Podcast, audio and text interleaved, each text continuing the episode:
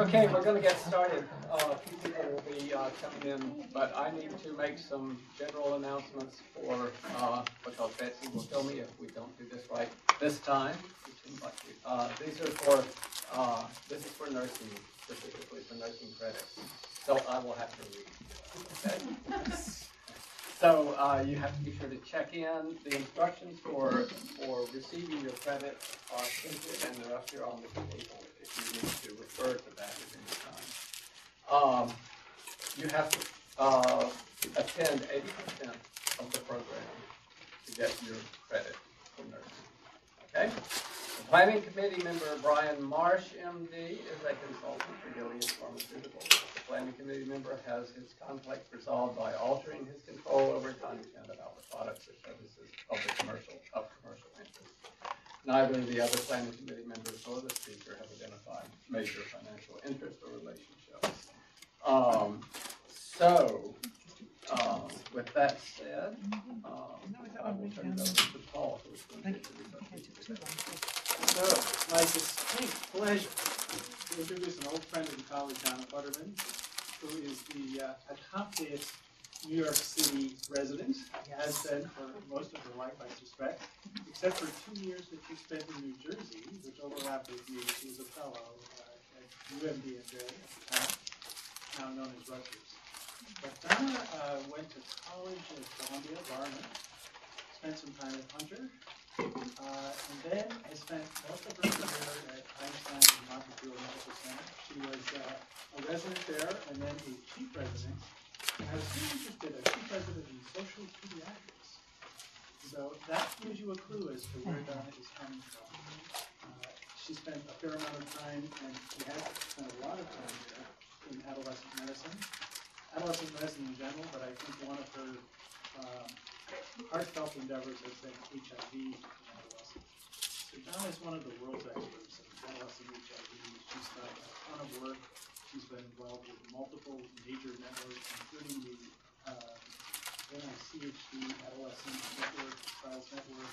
Uh, and you've also spent a fair amount of time uh, in, with colleagues in South Africa, uh, in particular Cape Town. So as I said, Donna is extraordinarily well-known and versed in adolescent HIV. And to me, uh, what really shines through is her both personal and community commitment to, to care and finding solutions to really difficult problems. She's great at that. She's well-funded, has been well-funded, continue to be well-funded. Uh, Without further ado, Donna, let me turn it over to you. Welcome to the Upper Valley. Thank you, thank you. Um, it is such a thrill to be here. Um, just driving up was so beautiful, and then last night I had the chance to have dinner with colleagues Paul, Mary, Margaret, right, and Betsy. And um, I'm sorry, I'm Jewish, so this Mary Margaret thing doesn't fall off as easily. But um, and Richard and um, so anyway, it just is great. And in talking to them last night, um, they made it really clear that you're a group that's done this work, working in HIV and AIDS for a very long time. So what I wanted to do was a couple of things today. One is to just give you an overview of what's happening with youth and HIV, both internationally and in the U.S. I don't know how much of it will directly apply, but there are hopefully some lessons. And also, you know, as, as Betsy said to me, it was a chance to do train the trainer.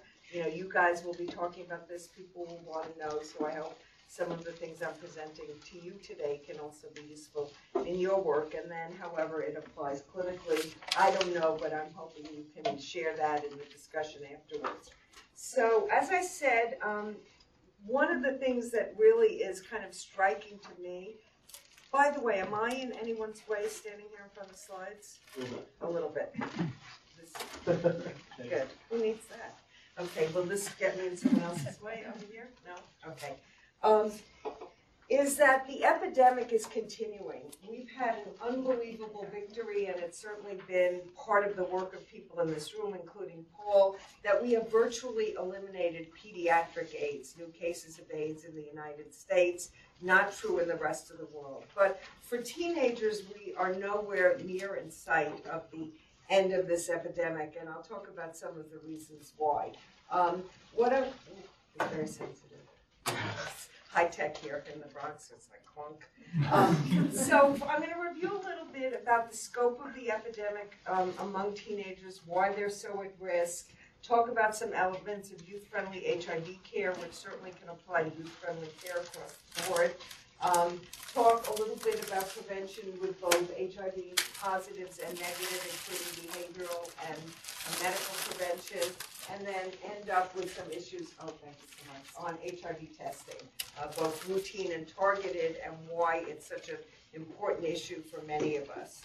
Um, these are some very recent slides from the United Nations, from UNICEF, about adolescents living with HIV as a global issue. And you can see from this that all throughout the world, but especially Eastern and Southern Africa, um, but really India, the United States, Latin America, Europe, all have um, growing epidemics among youth. Um, what are some of the facts of this? Well, the first is we now have the largest generation in history of teenagers. It's thought that there are 1.2 billion adolescents currently alive today. Um, so is going to happen to them is going to happen on a very large scale. So maybe surprisingly, maybe not, AIDS is the leading cause of death among teenagers in Africa. And it's the second leading cause of death among youth worldwide. That's pretty astonishing, you know. It sort of has faded from the news every day, and you know, crises like Ebola emerge as as focuses of attention, but it still remains a major killer of youth. Um, and even that young kids, 10 to 19. Um, there are estimated 2.1 million adolescents alive with HIV, and more than 80% of them are living in Africa below the Sahara Desert. And 250,000 new cases of HIV a year, and um, in teenagers in the world, 64% of them are among young females, young girls. Um, it's the opposite in the United States, where about two-thirds are young men, and we'll talk about what some of those differences may be. Um, in some ways, I have a couple of graphs throughout this talk, and this is one that should be most memorable and something you're going to take away. Look at HIV, it's decreasing in children in every age group, except the one that's going up is adolescents 10 to 19. Again, shocking and not surprising because unless we pay attention to every population and its needs, we're going to see a continued epidemic. AIDS doesn't go away on its own. It's too embedded in everyday life to disappear like that. Um, but I'm going to spend the, most of my talk on U.S. youth, and AIDS and HIV is not over for youth in the United States. Overall, there are about 56,000 new cases a year, and about a quarter are in young people 13 to 24. And if you do the math of this, it's every hour of every day a young person is infected somewhere in the United States. And I'm shocked by that, you know, that it's still continuing and continuing at that rate. And in our hour, you know, that's one of the hours. Probably not this hour because it's early for young people to wake up and start having sex. But, you know, over the course of the day, there's that many kids being infected. About one in six Americans, um, or about 200,000 people, don't know they're infected. They currently have HIV. And when they did study 60%, so instead of 18%, it's four times greater than that. 60% of young gay men who were HIV positive had no idea they were infected because they hadn't been tested, they hadn't been engaged in care. In New York City, um, 30% of patients diagnosed HIV positive develop AIDS within a year of being diagnosed. And what does that mean? That means they were infected for an average of 10 years. And they had no idea they were infected, so their own health deteriorated and their chance of passing on to, this on to others was very high. And we also have a growing cohort of perinatally infected youth who are now aging into adolescence. And we heard about your kids. How many of you work with someone who was perinatally infected? Yeah, I mean, half, half this room does. And you see that in many ways they have all the issues of adolescence. You know, they're, it's the hardest group to keep on their meds. They have the most complicated medical problems right now, multi-drug resistance. Finally, they're of the age when they can become independent.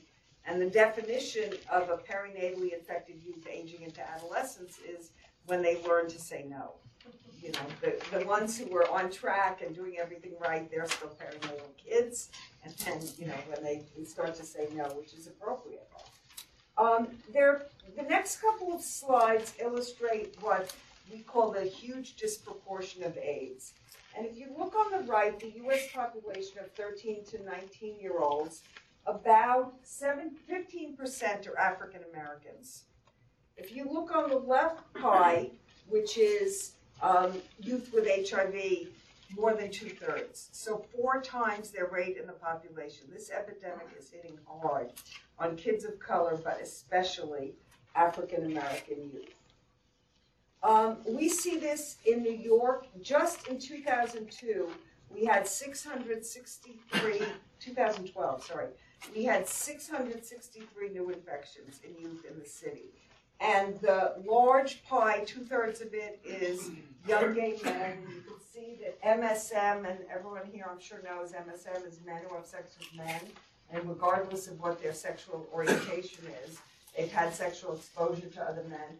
32% black, higher than their percentage of the population in New York City.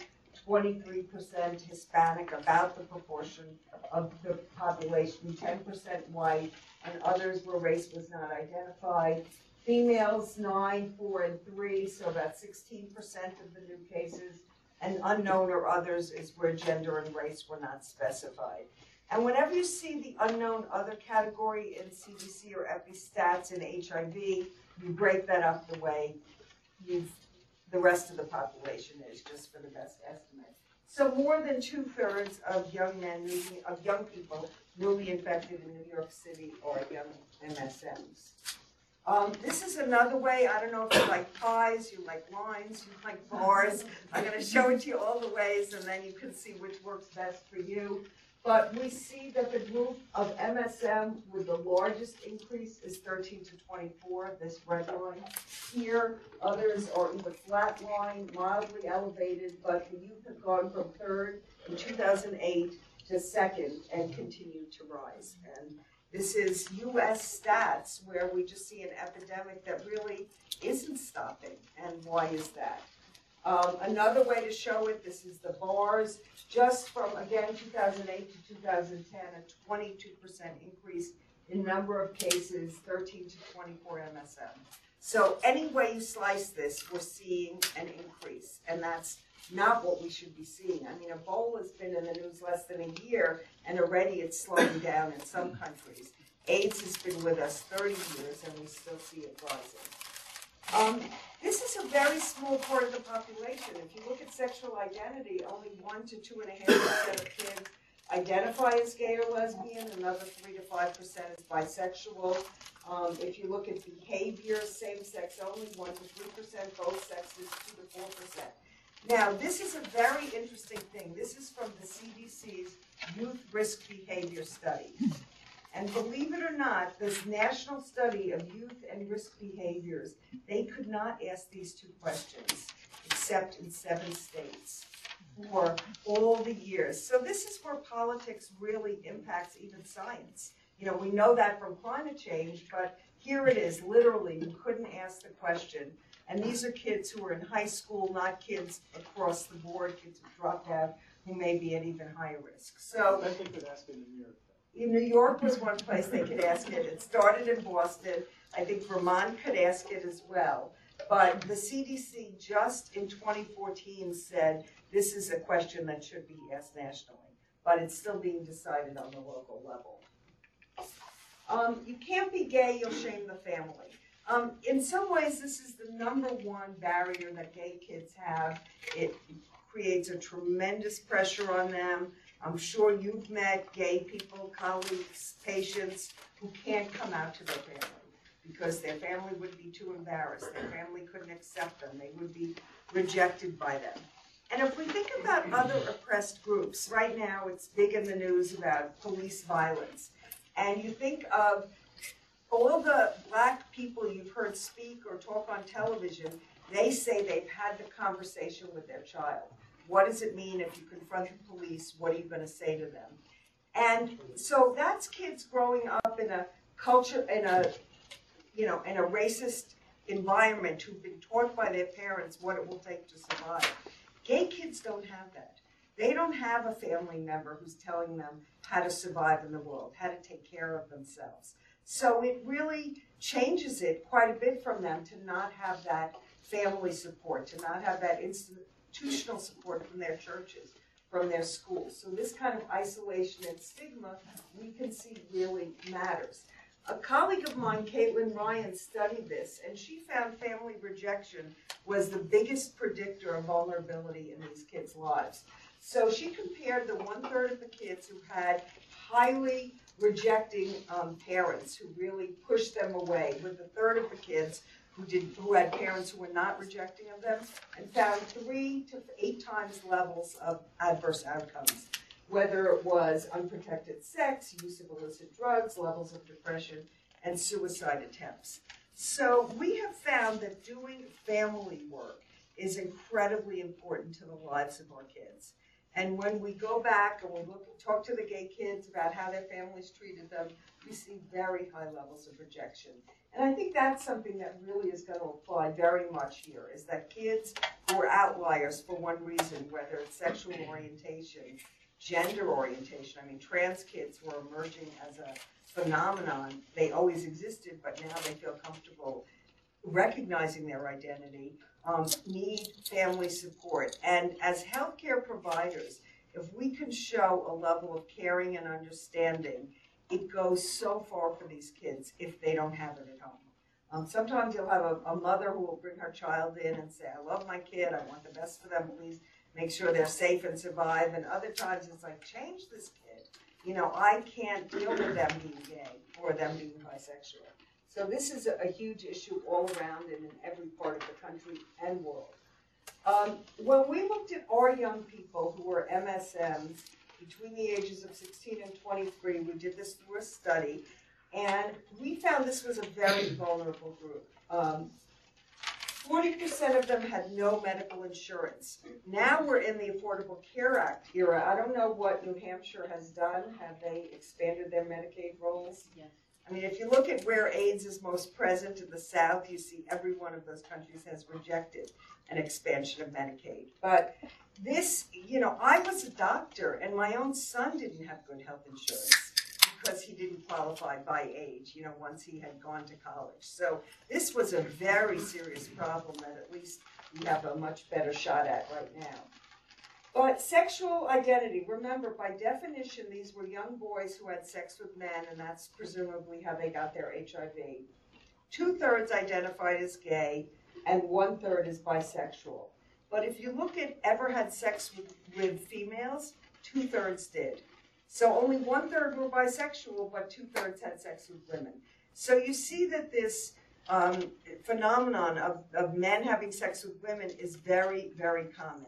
In fact, it's normative. I've never been in a country in the world where it wasn't true that the gay community didn't have sex with women, or the gay male community. So this is part of the bridge to young women. And, you know, it's part of the way young women are getting infected. It's not just these older guys, it's their peers. And, you know, why do gay guys have sex with women or why do gay women have sex with men? Well, there's a number of reasons. One, it's developmental you know, as part of exploring your sexuality, you go through, okay, who am I going to have sex with? You're going to try it out. Another part of it is you're covering up. You don't want anyone to know you're gay, so you find the boyfriend. Um, you may ha- even have children as a way of covering up who you are or not realizing. Um, this is just some inside trivia, but in college, there's a phenomenon called LUGS, and it stands for lesbian until graduation. And I don't know how many of you remember this, but you know, people explore. That's what college is about. You know, you explore your identity. It may or may not be who you are when you get older. But now we're seeing another phenomenon, which is lesbians, late in life lesbians, of women who've had their kids who come out. So I think we need to recognize that sexuality is fluid over many, many years, over decades. And you know, maybe there are some people, I think it's sort of, you know, imprinted early on. I think there's a strong genetic component and maybe an environmental component. But people who you can assume, you think may be gay, aren't and people who you have no idea maybe. I've been doing this work a long time and my gaydar or ability to find a gay person is just not on. You know, and don't you for a second think that you can identify who's gay because you just can't. You don't know and people's sexuality is very fluid. So that's why we always are emphasizing ask the question, don't make the assumption. Um, finally, the last line on this is mean number of prior negative tests. The boys that we saw who were HIV positive had had an average of five prior HIV negative tests. So that makes us understand that we need to do ongoing testing, targeted testing, engagement of people who may be at risk. HIV testing by itself is not a prevention strategy. You need the um, you need prevention and you need testing. Testing is for case finding. Why is it that young people throughout the world are so susceptible to STDs and HIV? Well, the Institute of Medicine a number of years ago said there were three aspects to this behavioral, biological, and socioeconomic vulnerability. The behavioral is adolescence is the time of experimentation. More than half of young people in high school today have had sex by the time of 12th grade. Homophobia, gender power imbalances make it very difficult for kids to accept themselves and assert for safer sex always. Um, and we have strong vulnerabilities. Kids who are mentally ill, who are depressed, who've had substance, who use substances, who were sexually abused, all become highly vulnerable to HIV and to STDs. And again, last night we were talking a little bit about the phenomenon of increased STDs in this population and the need to do the swabs to make the diagnosis.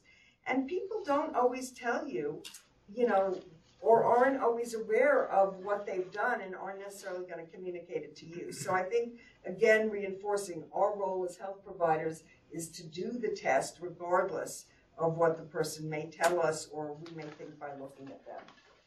Biological vulnerability of females is an important part of why the average age of females with HIV is 5 to 10 years younger than males, and why in Africa two thirds of the new cases are in young women. The, just like secondary sex characteristics develop on the outside, young girls develop breasts, inside there are changes taking place as well, and the cervix literally goes from a single layer of columnar cells to a multi-layer squamous epithelial cells. And that single layer of cells is much more vulnerable to HIV and other STDs. And um, and STDs are more likely to be asymptomatic in females, and STDs we know really enhance your risk of HIV, whether it's inflammatory ones like chlamydia and gonorrhea, or ones that cause ulcers like herpes and syphilis. Um, and that's one little explanation I can skip here, right, Betsy?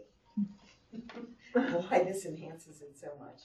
Um, and in general, it's more efficient for HIV to go from males to females, although recently we've discovered that uncircumcised males are more likely to catch HIV during sex than circumcised males. And that's because the inner lining of the foreskin is a mucous membrane that's very susceptible to HIV. And I don't know, Paul, if you've seen it, but mass campaigns for medical male circumcision as an HIV prevention strategy. Um, and then socioeconomic vulnerabilities, the lack of healthcare coverage, um, the importance of confidentiality. Um, you know, people in the ER say, how am I going to offer an HIV test? The mother's in the room. It's like, well, you have to ask her to leave because there has to be a moment when you can confidentially interact with the teenager. Um, inadequate sex education. Remember sex education, how politicized it was? Just say no and abstinence only. Now we can teach real sex education, but not everyone is caught up. I don't know what sex education is like in New Hampshire schools. Depends on the community. Yeah, so, I mean, just here's something that's like, you know, does the community tell us if we can teach about what rivers, you know, exist in the Northeast? No, you know, there's a curriculum. But when it comes to sex ed, a life and death issue for kids, you know, it's community control. Um, My son actually told me just last night that my home sex ed curriculum was inferior to the one that he got at school. I was a little offended, but Okay, oh, but you know the other lesson from that, besides your curriculum, is that no matter how good we think we are, it's just hard. It's hard to talk to our kids, you know, we could be the best intentioned parents, and it's just hard. I mean, I was trying to figure out, you know, the drug talk with my son, and, you know, you're always told, well, ask them what their friends are doing. Well, he considered that, you know, I'm not gonna rat out my friends, you know. So the question that finally worked with him is, Evan, what's your philosophy of drugs? And, you know, he's a heady kind of kid, and so he could say, I think this, this, this, I wouldn't do this, and, but my friends, you know, so it, it's really hard to do. I would leave out condoms, and his friends would kind of wink at me, but Evan was like, oh, come on, Ma, I'm so not ready for that. And, you know, so you don't know. I thought abstinence was a bad word. You know, that's my generation, but he wasn't ready. You know, so you have to really know how to individualize. Um, this is a slide that I think all of us in AIDS have become familiar with over the last couple of years. So this is the continuum of care. And I think this has been an incredibly useful way to codify this because it shows us where what we're doing is working and where it's not. So you see the first bar is how many people are diagnosed. In the US, about 82% of adults are diagnosed, and I showed you before that only 40% of youth, of MSM youth have been diagnosed. So that gives us the idea that's a big area we need to work in is diagnosis in youth. The other thing that was very scary was this brand new news that after all these years of the epidemic, only 25% of people in the United States are virally suppressed. So I don't know when you've reviewed your clinics, your Part C, your Part D, what the viral suppression rates are, but you know clearly that's a target that we all can do much better on. And what's hard is it's not really us; it's our patients. You know, we can't make them do what they can, you know, want or don't want to do. Um, linked to care is another huge one, and retained in care. Look at that huge drop off uh, from you know 66% of people diagnosed that go for one visit, but only 37% of them stay in care. Once they're in care, we're doing pretty well. We're prescribing the art, whether, but this shows us how much the ancillary and wraparound services are key, and that's not paid for by our medical system. I mean, that's where we need the Part D and the Part C supplemental grants. And I do want to thank you deeply for one thing about this talk, Richard, which we scheduled so far in advance that I couldn't change it, but I'm missing day one of our Part CD site visit. So as, as bad as, as that is, I'm also happy to be here. Um, so this is, you know, again, the, the news is, you know, better than it used to be, but not so good. Here's young people um, undiagnosed infection, 13 to 24, the highest group, and it goes down, you know, with age. But, you know, 25 year olds, we're not doing so great either. About a third of them who are positive today don't know it. So I guess the, you know, the take home is that I don't know what the prevalence here is in New Hampshire. I'm sure it's way less than 1%. Um, and so it's very hard to do something when your return is going to be less than one in a hundred, one in a thousand. I don't know that this is the community where routine testing needs to take place, but it's certainly the, the community where every single person who gets screened for an STI should be offered and somehow convinced to take an HIV test. Um, every person who is getting care and lets you know that they're having sex with men, who's a male, needs to be encouraged to get this. We did it in pregnant, uh, for pregnant women, and maybe it was overkill, but we eliminated pediatric AIDS. And I think if we put five to ten years into doing everything we can, you know, throwing the kitchen sink at this problem, we could make a significant dent, and there's no, on my mind, not a strong reason not to. Um, this isn't as maybe as relevant for you, but um, the ATN is the Adolescent Trials Network. It's in 10 cities throughout the United States. In 2012, we had 506 new kids. Remember the New York City number was 600? You know, but this is the, the networks around the country. The biggest source of, of referrals for positive kids was other medical providers. So this is where, I mean, AIDS is a disease of everything. It's a disease of society, of this, of that. But at its heart, it's a medical problem. And the medical system has to get this right. So if you see a practice that you know could be doing better, engage with them because that's going to make a huge difference. Um, CBOs, community-based organizations, are a source of referrals. Department of Health um, does testing in a lot of areas and referrals, but uh, for the biggest one is medical referrals. Um, so we need to work much better to improve this initial linkage and retention in care. We have to monitor it. Um, if you get a referral and the person doesn't show up, that's not the end. We can't sit there. And I know we know this, but you know, it's our job to continue the work, to continue the outreach. I mean, I get a call from my dentist before my appointment. And yet somehow we're treated like it's so strange that we should call people, remind them, problem solve. That's just good practice to engage people. Um, strength-based case management. What do you like? What do you want to do? Unfortunately, especially for a lot of kids who are born with HIV, they got the message that they would never make it to adulthood. They, you know, had nothing to live for. That why bother studying? Because you're not going to go to college. You're not going to live that long. But these kids still have hopes and dreams, and they still have talents. And what are they? And how do we tap into them? So we also need to do intensive outreach for newly diagnosed. And remember, it's not all or nothing that patients are going to go in and out of your care system. And just because they disappear for a while doesn't mean we, we can't continue to try and engage and re-engage them. So I'm going to take a minute. This is youth-friendly care. How many people in this room, and be honest, like and feel comfortable working with teenagers? Yay. a third of this room raised its hand, not even. I mean, I'm being generous here. Um, this is true. Not everybody likes working with teenagers. It's a group that either you had a bad adolescence or your kid was hard or you're just not that interested, as they say. So if, if you know it about yourself, I promise you the kids know it. They have platinum antenna. They can pick up someone who doesn't like, is not comfortable with them.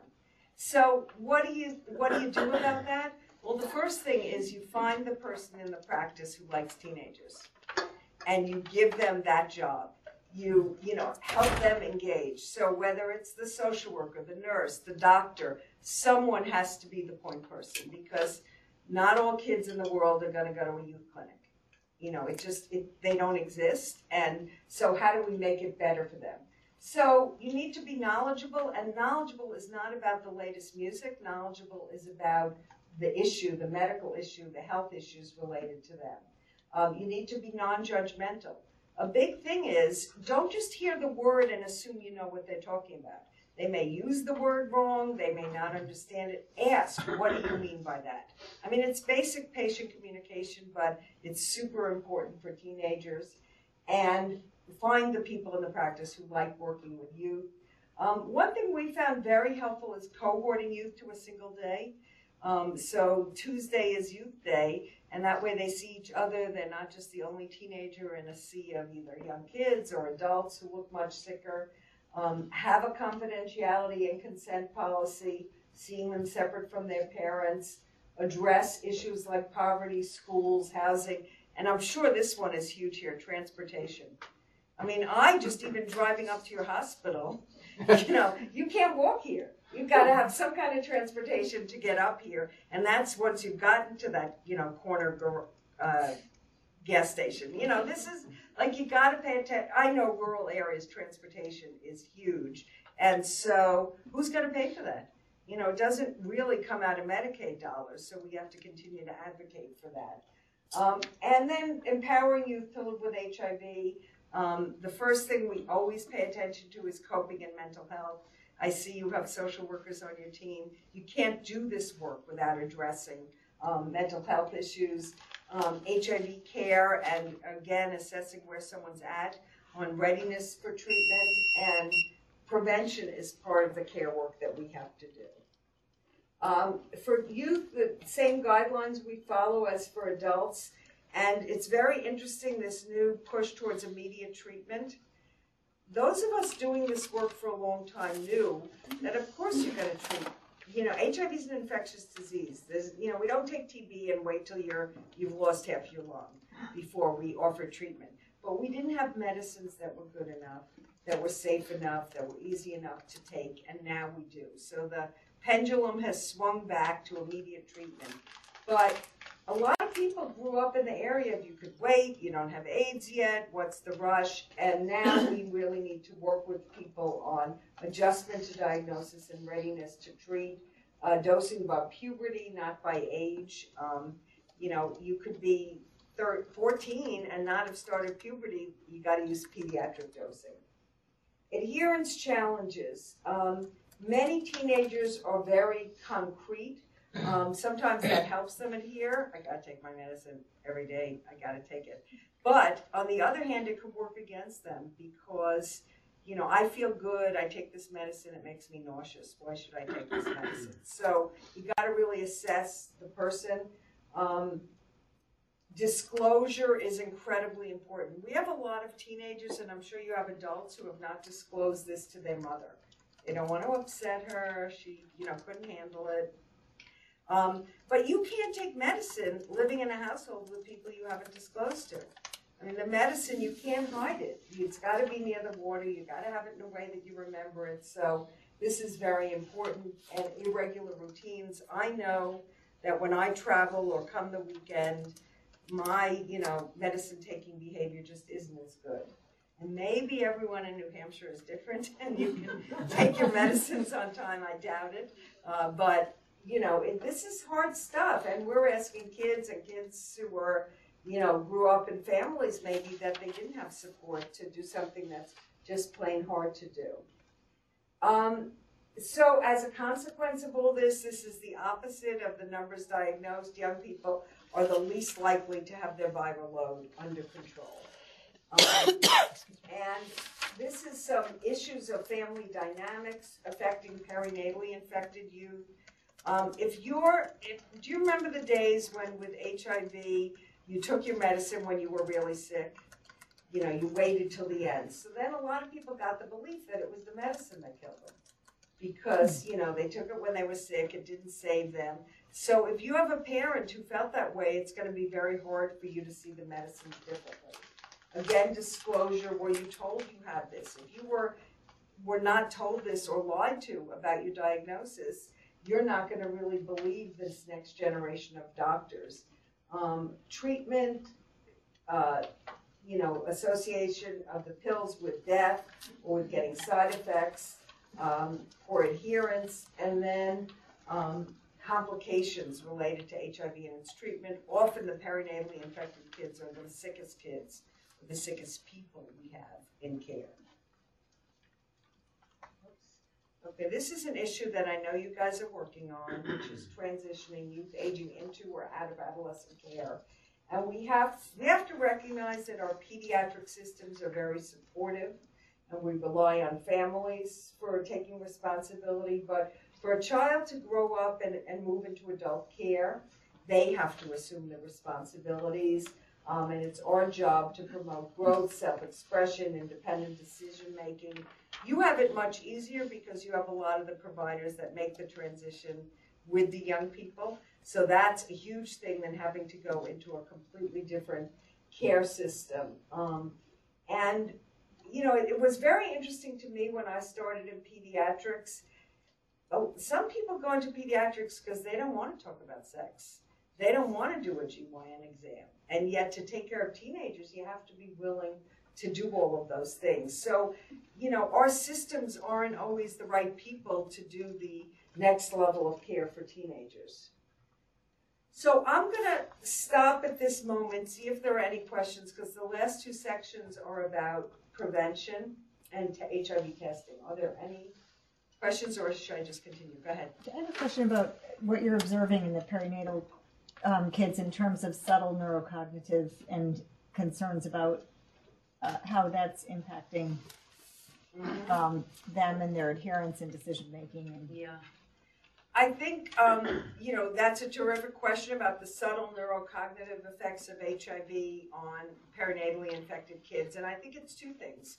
On the one hand, it's the virus definitely has caused neurocognitive problems in young people. But the other, and I think it's huge, is the socioeconomic and familial settings and expectations. So I think, you know, a lot of these kids grew up, as I said before, without expectations um, on them that they were going to live. Um, you know, a lot of just say no to them, don't have a sex life, don't have a partner, you'll never have a kid. I think that has triggered depression in a lot of these kids. And growing up in families in which your parent was sick or not there for you also has lifelong impacts. So I think we definitely see it. You know, we see more kids who were, you know, troubled and not all there cognitively. And I think, you know, expecting them just by age to be independent and do everything just isn't appropriate. So we do need to find ways to have ongoing support. But also, it's very subtle because if you're young and you need to be independent, that's true regardless of whether or not you're cognitively able to do it. I have a nephew who has Asperger's, and you know he's 22, and he really can take care of himself on his own. Yet he has all those drives for independence from his family. And so, you know, how do you facilitate and help someone keep growing, maturing, becoming independent, but also provide the scaffold of support that they need? So I don't think it's so different with HIV, but, you know, it's a phenomenon that we see a lot in peds. And I was just on service in my hospital. Half the kids with medical problems also had developmental disabilities. These, you know, once you have a developmental disability, it goes with multiple vulnerabilities. So I think, you know, it's, it's sort of a phenomenon we can look at in many settings. So this is one of my favorite slides because I think it captures the mind of adolescents so well. I don't think I have anything to worry about. I assume they're negative. If they're positive, they wouldn't put you at risk. You can tell a lot by appearance. Mm-hmm. And it's sort of this notion of the visual aids test. He looks clean, therefore he'll be okay. He's nice. But what I really love about this is I think it also speaks to us as providers. We do the same visual aids test. We still think we can look at someone and judge who they are, who they are, what they are, what they do. And it's just not true. There's some really terrific advances in HIV testing, you know, rapid test, oral test, but no one is trying to bring to market a visual aids test. you can tell us by looking. So um, this is, yeah, something. So we have prevention strategies that really leave youth vulnerable. Um, mass media promotes sex, but not safer sex. When was the last time you saw a condom ad on TV or a condom used in a music video or a movie? You know, we're expecting kids to, to understand this is normal and normalized, but yet they never see it in mass media. So, you know, it just doesn't work that way. We're not going to succeed at this next generation learning it um, unless we do something. Um, now, Coca Cola, there's not a person on the planet that doesn't know what Coca Cola is. It's just ubiquitous. Every single place you go, there's a Coke sign. And Coca Cola updates its marketing. You know, every year there's a new polar bear, or a new polar bear joke, or a new polar bear song. We don't do that with AIDS. AIDS is about sex, AIDS is about connection, AIDS is about communication, yet we think it's okay to just have, you know, the old stuff. And it's not, because it's just not going to work. Um, so even sex education, parents want it, but yet it's not done sufficiently in many schools. We also need to recognize that behavior change is very difficult. Prolonged interventions are much more successful and successful programs combine knowledge and skills. Um, we now have some very exciting changes in biomedical prevention. Uh, there were three really important trials, and I'm sure you've heard lectures on each of them. So the first was HPTN, HIV Prevention Trials Network, and this showed that people who were on treatment are way less likely to transmit this virus to others. Another was the PrEP trial that showed that people who are negative and taking Truvada do not acquire HIV. And then the microbicide trial. Um, and that showed that, at least in the beginning, women who take microbicides can lower their risk of HIV infection. And now we have tools that go beyond just behavior, because behavior is hard. Um, we, these are easier to take, they cost less, but they find over and over again these biomedical preventions are not going to work without adherence. So we're still back to a behavioral component to every single thing that we do. There's a funny story about the microbicide trials worked, and then the next trials of microbicides didn't really work for women. And they realized that as researchers, they never asked the women how many of you were having anal sex. So of course, if you put the microbicide in your vagina and you have sex, you're not going to get it. But if you didn't put it in your butt and that's where you're having sex, well, it's not really going to protect you. So even our research, we think it's so smart. We spend millions and millions of dollars, but unless we understand deeply what people are doing, we're going to miss the mark. Um, and I'm sure as an ethicist, you have a lot to say about this. Um, pre-exposure prophylaxis, this you've heard about, you can reduce the risk of infection by 92%. Um, the FDA in 2012 approved this, but they only approved it for people over the age of 18. And if we look, and that's not because we think that it's going to be different for younger boys. It's just they didn't invest the money to do the trial in the younger people. And it's hard to do these trials. Do you need parental permission to give a medication to an under 18 year old? Well, you don't need it for treating STIs or treating mental illness. So now we have this huge debate going on in New York, in New York, where they want to really up the PrEP uh, programs, and they've excluded under 18 year olds without parental permission. So remember, going back, you know, you have to be out to your parents and take your medicine. How many mothers are going to say, sure, be gay, take a pill, good luck, have a great day? That's not really what the mother's going to say to them. They're going to say, do you really have to be gay? Why are you even putting yourself at risk? I'm not going to give you permission to take a pill. And so, you know, something that seems straightforward is we leave the most vulnerable out. I'm not saying I have the answers or that the answers are simple, but these are the complexities and why adolescents remain vulnerable. Um, this is the vaginal ring. It's a, um, a, a, silicone ring that women can keep in for a month. We're currently doing trials. Um, if you like it, put a ring in it.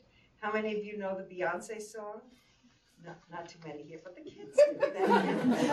yes. So basically, Beyonce is saying, if you want this, I want the wedding ring.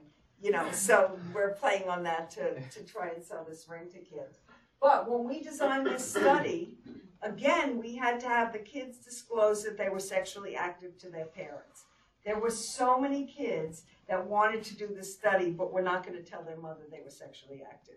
So again, we have to go back and look at this. So, you know, in research, kids are excluded and it's complex. Um, so this is the final section. It's about HIV testing. Um, in the Bronx, we have a 1 to 2% prevalence. So one to two out of every hundred people are HIV positive. That's the kind of setting that the CDC recommends routine testing. Um, and New York has a law that says everyone who comes to a medical provider needs to be offered testing. Why? Well, the first is if you're tested and getting care, your life can be a normal lifespan. You can reduce transmission through taking medicine, lowering your viral load, and changing your behavior. Most people with HIV don't want to transmit it to others. Of course, we have a few disturbed people, but we don't make policy on the worst case. We make policy on the large case, at least in my philosophy, and preserves resources overall by treating people with HIV. Um, and testing is the best strategy right now to reduce new infections. Um, most positive youth are asymptomatic. They don't have a, a medical clue that they're positive so we have to scale up testing for youth in all the settings that they come and target it. Um, do you have any gay youth clubs or a gay community center? Um, these are the kind of places we need to do the linkages with. And what's complex is the kids who are going to be in a gay club may take the best care of themselves because they're willing to admit it's the outliers who don't feel as comfortable with their identity who we need to reach with supportive care. But one of the best um, new supportive things that I've heard of is the gay straight alliances. And they are clubs primarily in high schools, but we might also have them in um, colleges that are open to gay people and to people who love them and care about them. And it's great because you don't have to out yourself to go to that club. And a lot of times it's it's the young women, you know, who love their gay friends or have a gay person in their family. You know, it's they're very nice, but they're a great suggestion if people ask you what can we do um, to suggest the the gay straight alliances. Um, but for gay kids, we have to do ongoing and repeat testing um, and linkage to STI. And of course, we have to see gay kids as more than just at risk for AIDS. We have to be able to support everything about them and their family. And in New York, the law says, and CDC also says this, test everyone over the age of 13. And I was wondering about that. Why are we just testing people who are sexually active? And then I sort of began to put together the picture of this, which is not everyone tells you they're sexually active when they meet you or come into your exam or counseling room.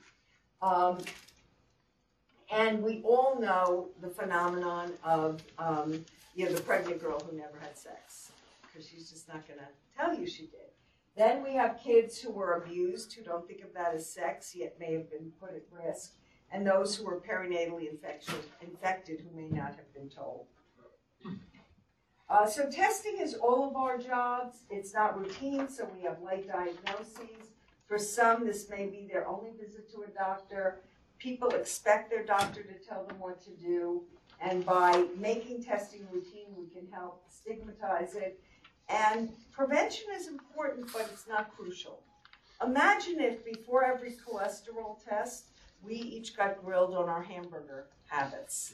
And how many french fries do you eat? And, you know, how many ham and cheese sandwiches do you eat? And how are you going to feel if your cholesterol is high? And who are you going to tell?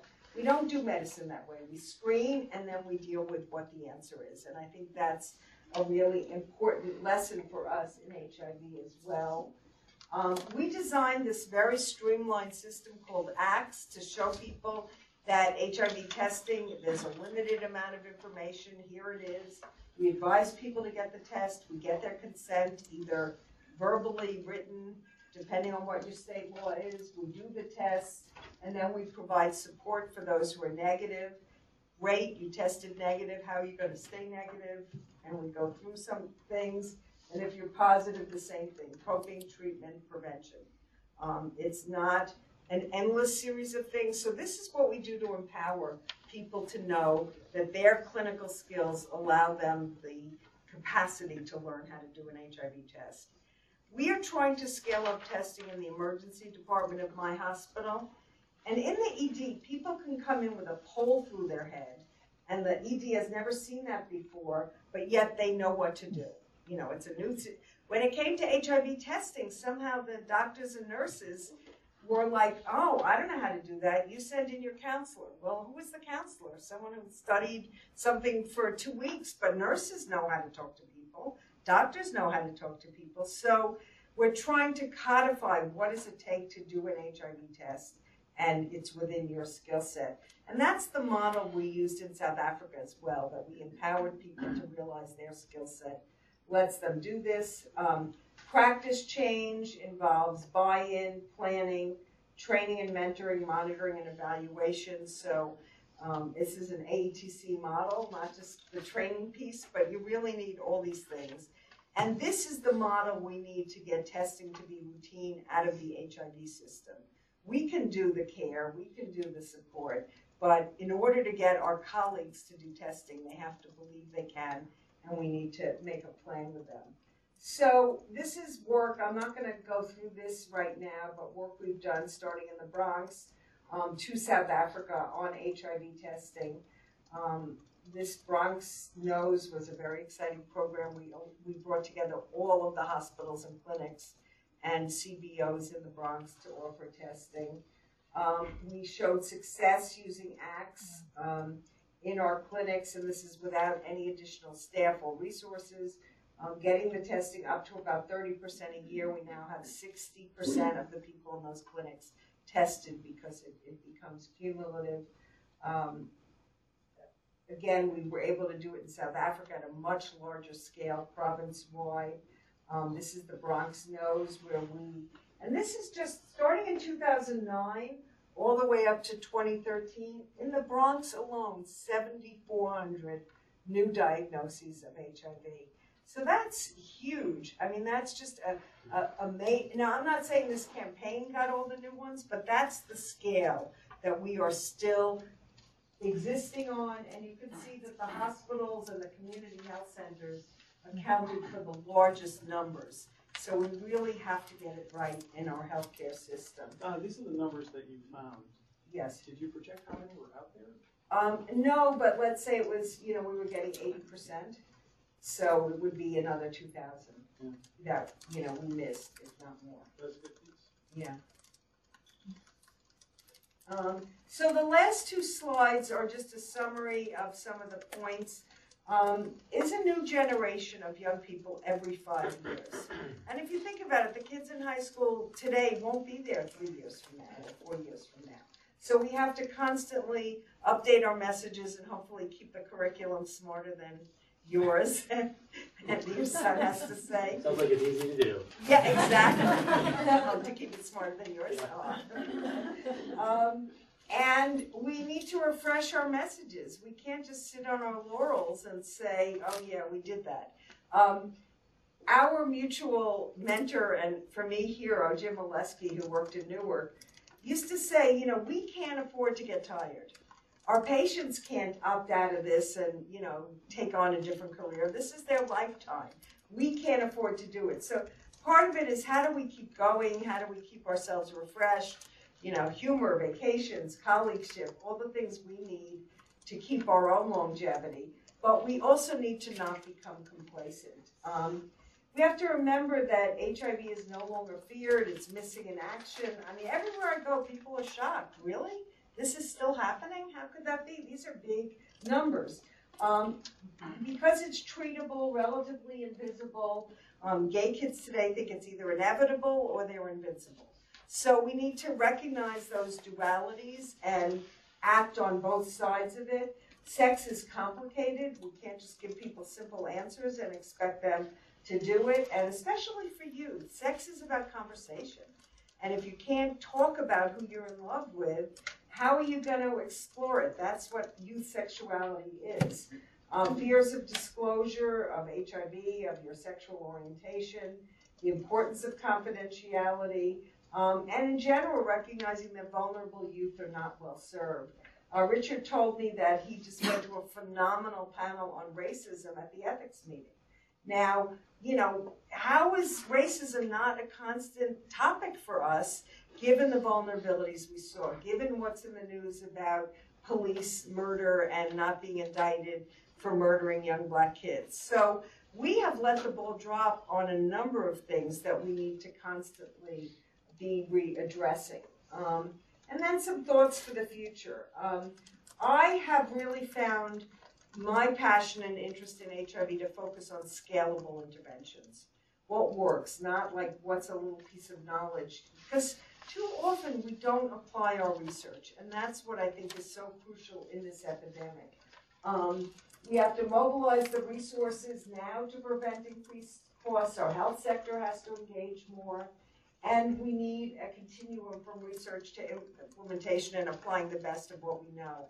Um, I had, you know, dinner last night with three phenomenal colleagues and saw people on every step of this research from, you know, inventing the ideas to making sure we have great programs to taking care of patients. And that's really what all of this takes. And, you know, for me, the outcome is the epidemic.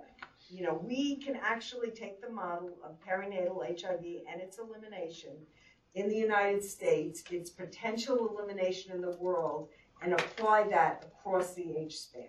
And even though teenagers are not cuddly and they don't all look like koala bears and they're cute, it's really important that we, those of us who love them and those of us, remember, we all were teenagers once. And um, hopefully our teenage kids will grow up safe and healthy and we'll be able to do that for other kids as well. So thank you. Thank